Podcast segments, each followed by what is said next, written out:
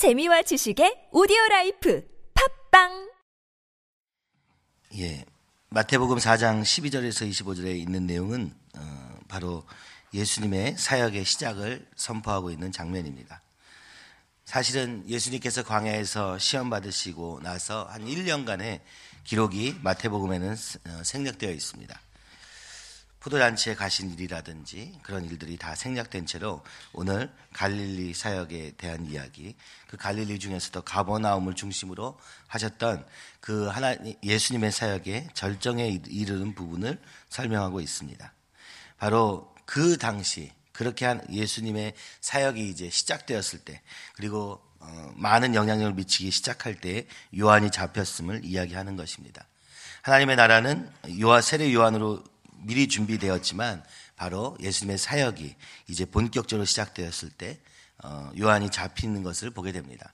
즉 하나님의 나라를 위해서 헌신하는 모든 헌신이 끝이지 않고 비록 요한은 잡혀서 죽임을 당하게 되지만 그러나 예수님이 그 자리에 서식 계심을 말씀하고 있습니다.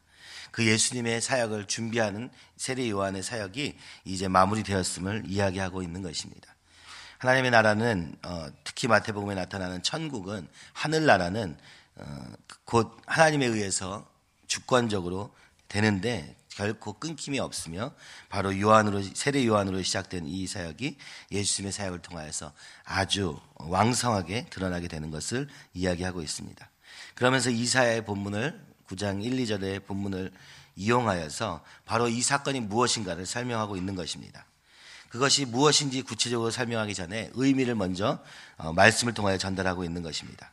바로 그것은 흑암에 앉은 백성이 큰 빛을 보았다. 그래서 빛에 대한 이야기를 하고 있는 것입니다. 어두운 세상 속에서 빛 대신 예수님을 나타내고 있는 것입니다. 이 땅의 삶은 어두움일 때가 많은 것 같습니다. 문제가 많고 거기에 어, 모순이 많고 그래서 이 어두움을 해결하기 위해서 오늘 우리는 또 다른 어, 여러 가지 계획들을 세우게 됩니다. 그럴 때 우리 인간이 할 수 있는 방법은 이 어두움과 싸우기 위한 방법들을 생각할 수 있고 그래야 어두움에 집중하게 되는 것입니다. 그러나 예수님이 오셔서 바뀐 것은 바로 이 어둠을 해결하기 위해서 어둠을 사용하는 것이 아니라 그 어둠에 집중하는 것이 아니라 빛 대신 예수님을 드러내고 있는 것을 볼 수 있습니다. 오늘 이 땅에 많은 문제가 있고 또 우리나라에 많은 문제가 있을 때 우리는 이것이 바뀌어야 된다고 생각하는 것은 공통적일 것입니다. 근데 문제는 무엇입니까? 바로 그 어둠을 해결하기 위해서 어둠의 방법을 쓰게 되는 것입니다. 기존의 방법과 조금 더 달라지지 않은 것입니다. 바로 이것이 예수님의 개혁과 그리고 사람의 개혁의 차이인 것 같습니다. 하나님이 왕이 되신다는 약속이 이루어지기를 간절히 소원한 것. 그 하나님이 왕 되시기를 간절히 소원하는 것. 바로 이것이 하늘나라에 대한 소망인 것입니다. 어, 이스라엘 백성이 왜 로마 치하에 있는 것을 싫어했는가? 오늘 우리는 이렇게 생각할 수 있습니다. 아, 식민지여서 그들의 삶이 로마의 압제에 있어서 그것도 맞는 얘기지만 유대인들의 생각 속에서는 어, 먼저는 그들의 생각의 시작은 조금 달랐습니다. 바로 그것은 자신들의 나라, 이 이스라엘이 하나님의 나라인 것을 알았기 때문입니다. 하나님의 나라인 이 이스라엘이 이방 민족의 지배 아래 있다는 것이 모순이요. 왜 하나님의 이 살아계신 그 위대하신 그 창조의 하나님의 나라가 오늘 세상에 통치 아래 있는가 하는 데서부터 그들의 고민은 시작되었던 것입니다. 그리고 그 속에서 어둠을 보게 된 것입니다. 이 땅에 아무리 강력한 왕이라도 그 지배 아래에는 어둠이 있을 수밖에 없음을 보게 되었고 그들의 삶에 가득한 어둠. 그래서 흑암에 앉은 백성이라고 얘기하는 것이며 사망의 땅과 그늘에 앉은 자들에게 이었다고 얘기하고 있는 것입니다. 그러니까 세상에 이렇게 모순되고 문제들 많은 것을 아 인간의 지혜로 혹은 우리의 방법으로 고칠 수 있습니다. 그러나 이것은 어, 공의와 평화의 나라를 상징하는 하늘나라에 미칠 수 없는 이유는 바로 이 어둠을 해결하기 위하여 또 다른 전쟁과 또 다른 싸움만이 있기 때문입니다. 그러다 보니까 빛보다는 어두움을 빛이 없기 때문에 어두움의 방법을 결국에 쓸 수밖에 없으며 그 개혁은 잠시뿐일 수밖에 없음을 오늘 보게 되는 것입니다. 사회의 구조와 사회의 뭐 여러 가지 방법들과 제도와 이런 것들을 바꾸는 것이 꼭 필요하지만 그러나 그것만 가지고 우리의 어둠이 해결되지 않는 것입니다. 그래서 지금 마태도 이야기하는 것입니다. 이 예수님이 오신 이 걸음은 빛으로 오신 걸음이었다. 이것이 구약에서 끊임없이 말씀하고 있는 빛된 메시아, 구원자의 약속을 이루시기 위해서 오신 분이 예수님이라고 얘기하는 것입니다. 그러므로 오늘 우리에게 이렇게 말씀하시는 것 같습니다. 어둠에 집중하지 말고 그 어둠을 해결하기 위해서 나의 방법을 다시 쓰지 말고 오늘 빛을 바라보라 이렇게 말씀하고 있는 것입니다. 빛이 아니고는 오늘 이 세상을 바꿀 수 없고 빛이 아니고는 우리의 삶을 바꿀 수 없는 것입니다. 조금 더 쉽게 얘기하자면 이런 것입니다. 오늘 우리가 예수님을 믿게 되었을 때 어, 우리의 삶에 있는 수많은 모순과 우리의 이 세상에 있는 모든 모순을 해결하고 그 문제의식을 갖는 것은 누구나 할 수 있다는 것입니다. 그런데 그것을 해결하기 위한 방법으로 또 다시 나의 방법, 또 다시 세상의 방법일 때 그것은 분명히 한계 있는 개혁이요. 그래서 예수님의 삶을 혁명과 같다 할 때 그 혁명은 오늘날 우리가 이야기하는 혁명과 같이 오늘 또 다른 방법으로 싸우고 그리고 이겨서 이루는 혁명이 아니라 오히려 예수님은 그 방법까지도 완전히 다른 방법을 선택하신 것입니다. 바로 그것은 십자가의 길이었던 것입니다. 보통 무언가와 싸우고 무언의 왕이 된다고 할 때는 싸워서 전쟁을 통해서 그리고 내 방법의 그 성취를 통해서 이루어졌다면 오히려 예수님은 그것이 아니라 핍박받으시고 오히려 고난의 길을 선택하심으로 말미암아 이루어지는 그 빛으로 드러나시는 그것을 위해서 온전히 자신의 길을 걸어가고 계시는 것입니다. 오늘 세상에서는 그렇게 져줄 수 없고 우리가 십자가의 길을 건다는 것은 예수님 없이는 불가능한 것입니다. 바로 말씀이신 하나님이 그 말씀이 역사하는 것을 온전히 믿지 않고는 양보할 수도 없고 포기할 수도 없는 것입니다. 그러나 이 예수님은 하나님의 아들이신지라 그리고 그 말씀에 온전히 이루어질 것을 끝까지 붙잡고 가셨기 때문에 비록 자신은 죽음으로 끝난 것 같았지만 바로 그 죽음의 길이 큰 빛이 된 것을 오늘 성경은 증거하고 있는 것입니다. 그래서 예수님이 이렇게 말씀하십니다. 회개하라 천국이 가까이 왔느니라. 바로 하늘나라가 이곳에 임할 것이다. 이렇게 얘기하는 것입니다. 천국은 그런 의미에서 나중에 죽으면 가게 되는 어떤 하늘의 어떤 공간을 이야기하는 것이 아닙니다. 바로 오늘 우리가 살고 있는 이 땅에 천국이 가까이 왔음을 이야기하고 있는 것입니다. 이 땅에 하나님이 주인 되시는 나라가 회복될 것임을 약속하고 그 약속이 이제 이루어짐을 지금 선포하고 계시는 것입니다. 그분은 이스라엘의 왕으로 오신 것이 아니라 온 나라의 온 세상의 왕으로 오셨다고 말씀하고 계십니다. 그러나 그 길을 걷기 위하여 십자가의 길을 걸었다고 말씀합니다. 공의와 평화의 나라가 구약에 얘기하는 그 나라가 온전히 이루어지기 위하여서 오늘 우리가 부정과 전쟁의 나라에서 빠져나와야 될 것임을 그의 삶 속에서 보여주고 있는 것입니다. 십자가의 길을 통하여서 빛된 삶을 통하여서 어두운 사, 세상을 밝히는 완전히 다른 방법을 취하고 계시는 것입니다. 오늘날 세상의 모든 모순과 우리의 삶의 문제들을 해결하기 위해서 또다시 세상의 방법을 바라보고 거기서 답을 찾으려 하면 우리의 삶은 예수님과 상관없는 삶이 될 것입니다. 그러나 이 어둠 속에서 빛 대신 예수님을 바라보고 그 주님만을 따라가기로 결정하는 삶 속에 천국이 임할 것이라고 약속하고 선포하고 계시는 것입니다. 2000년 전에 예수님이 이 땅에 오시는 그 순간 바로 이 천국이 임하였다고 말씀하고 있는 것입니다. 그래서 그 다음 부분에는 이 천국을 따를 자들을 부르십니다. 사실 순서상으로는 더 먼저 있었던 일로 요한복음이나 이런 것들을 보면 나올 수 있는데 이 베드로와 안드레와 야고보와 요한 네 제자를 부르는 장면이 여기에 위치하게 됩니다. 그것은 바로 예수님이 시작하신 이 천국이 이 제자들을 통하여서 이루어지고 세워지고 전파될 것임을 약속하고 있는 것입니다. 그래서 멀쩡히 잘 이 책임감 있게 장모도 모시면서 어, 가정을 이끌어가고 있던 가장이었던 이 베드로를 부르십니다. 그들을 부르실 때 어떻게 말씀하십니까? 나를 따라오라라고 말씀하십니다. 어부인 그 자리에서 그냥 어, 살 수 있었고 그것이 그들의 삶을 유지할 수 있는 유일한 방법인 것 같아 보였던 그들에게 나를 따라오라 말씀하십니다. 그물을 버려두고 나를 따라오라.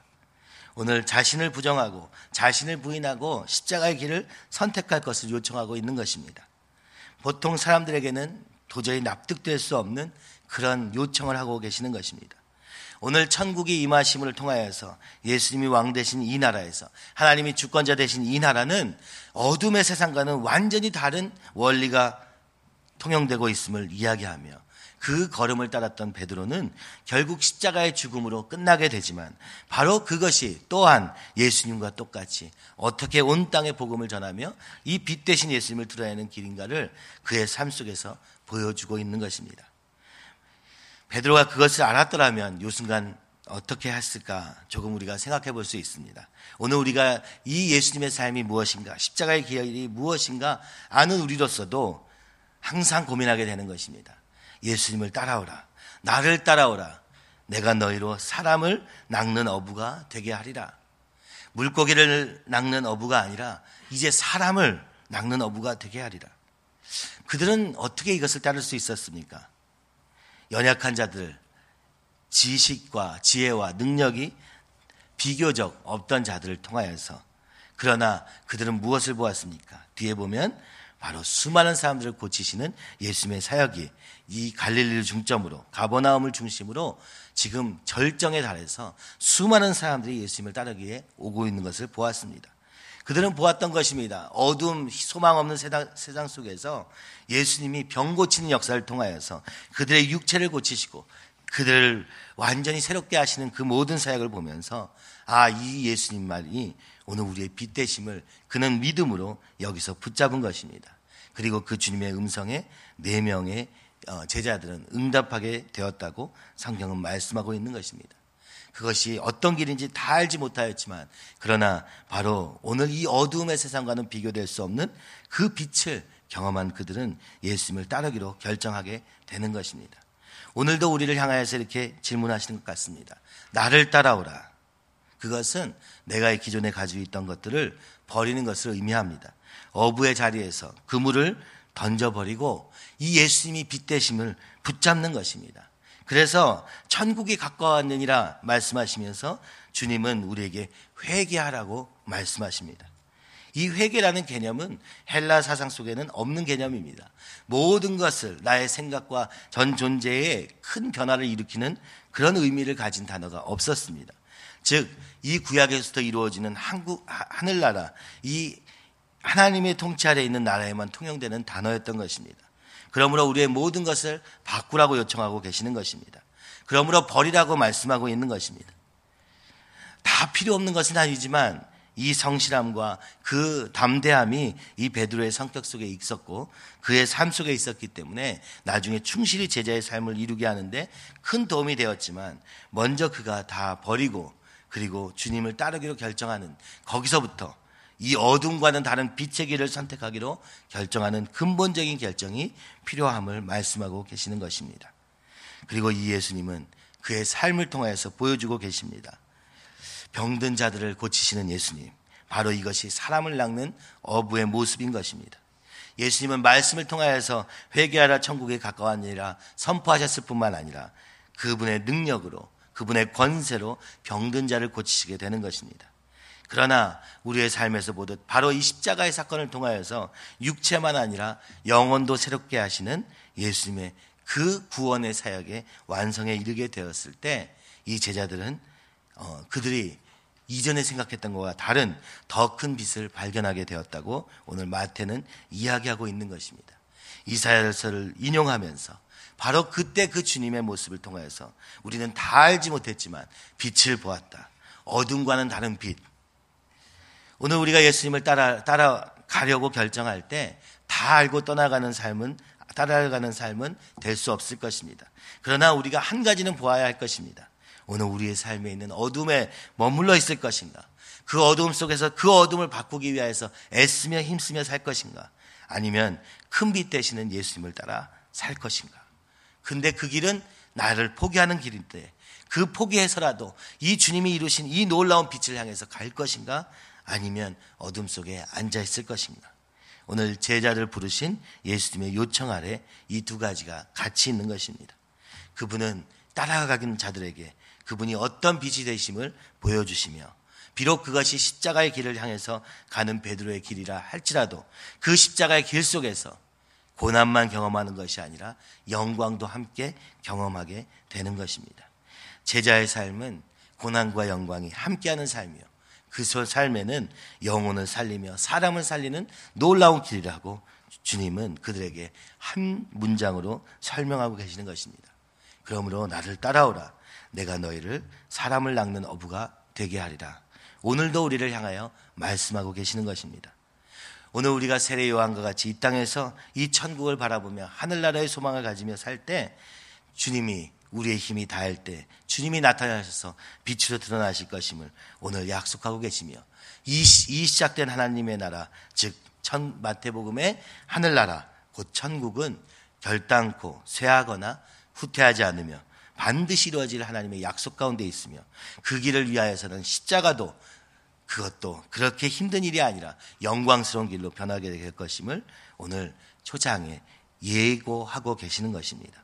마태는 그 모든 과정을 거친 후에 바로 이 순간이 주님이 사역에 나서신 순간이었음을 깨달았고 그 사역은 곧 빛과 어둠을 가두는 아주 근본적인 차이였음을 오늘 우리에게 말씀을 통하여서 어, 우리에게 설명해주고 계시는 것입니다. 우리가 함께 기도하면서 우리의 어둠 속에서 그 어둠으로 어둠을 이기려고 하는 헛된 노력을 계속할 것인가? 아니면 이제는 이 어둠에서 벗어나 빛 대신 예수님만 바라보며 주님이 부르시는 그 음성에 응답하며 비록 그 길이 쉽거나 간단하지는 않다 할지라도 따라가기로 결정하며 그 제자가 되는 길을 선택할 것인가 하는 그 걸음 속에 우리가 있음을 기억하고 이제는 회개하며 이 천국을 기다리는 자의 삶으로 변화됨으로 말미암아 주님이 왕 되시고 하나님이 왕 되셔서 우리의 삶의 공의와 평화가 이루어지는 놀라운 삶이 되기를 간절히 소원합니다. 우리의 어둠과 부정과 전쟁 속에서 우리의 다툼과 우리의 한계 속에서 끊임없이 고통하며 예수님의 빛을 보고도 따라가지 못하는 자가 아니라 이제는 그 빛을 향하여서 그 큰 빛을 향하여서 달려가는 저와 여러분이 되기를 간절히 소원하며 다시 한번 기도하며 주님 우리의 빛 어둠을 바라보지 않기를 원하며 빛 대신 주님만 따라갑니다. 주님 우리의 주인 되어 주시옵시고 인도하여 주시옵소서. 그리고 그 주님의 제자의 길을 걸어가는 일에 담대함을 허락하사 사람을 낚는 어부 큰 빛 대신 예수님을 전하는 삶 그리고 그 천국이 이 내가 거한 이 땅 위에 이루어지는 삶이 되도록 주여 인도하여 주시옵소서. 이 시간에 우리 함께 주님을 크게 세 번 부르시면서 함께 기도하시겠습니다.